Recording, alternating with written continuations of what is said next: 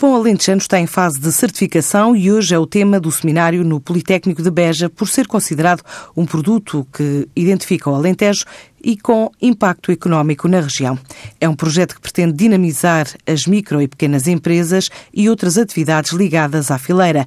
Nas estratégias a discutir sobre caminhos futuros está ainda a criação de um agrupamento de produtores de pão alentejano e a divulgação de resultados do diagnóstico feito ao setor, que junta mais de 450 empresas produtoras na região.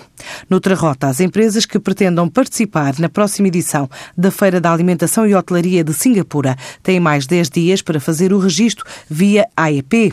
A Associação Empresarial está a preparar a quarta participação consecutiva no pavilhão de Portugal de 24 a 27 de abril do próximo ano.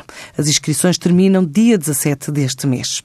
É uma feira focada no setor da alimentação e bebidas, equipamento hoteleiro e acolhe representações de mais de 68 países, mais de 48 pavilhões, cerca de 4 mil expositores e uma média de 78 mil visitantes por ano. Hoje há entrega de prémios PME Inovação numa cerimónia na Fundação Carlos Gulbenkian, em Lisboa. Este galardão, atribuído pela Cotec e BPI, distingue todos os anos uma pequena ou média empresa que se tenha destacado no panorama nacional pela atitude e pela atividade. Na edição deste ano, pela primeira vez, há uma distinção para a PME que mais se destaque em atividade de investigação e desenvolvimento.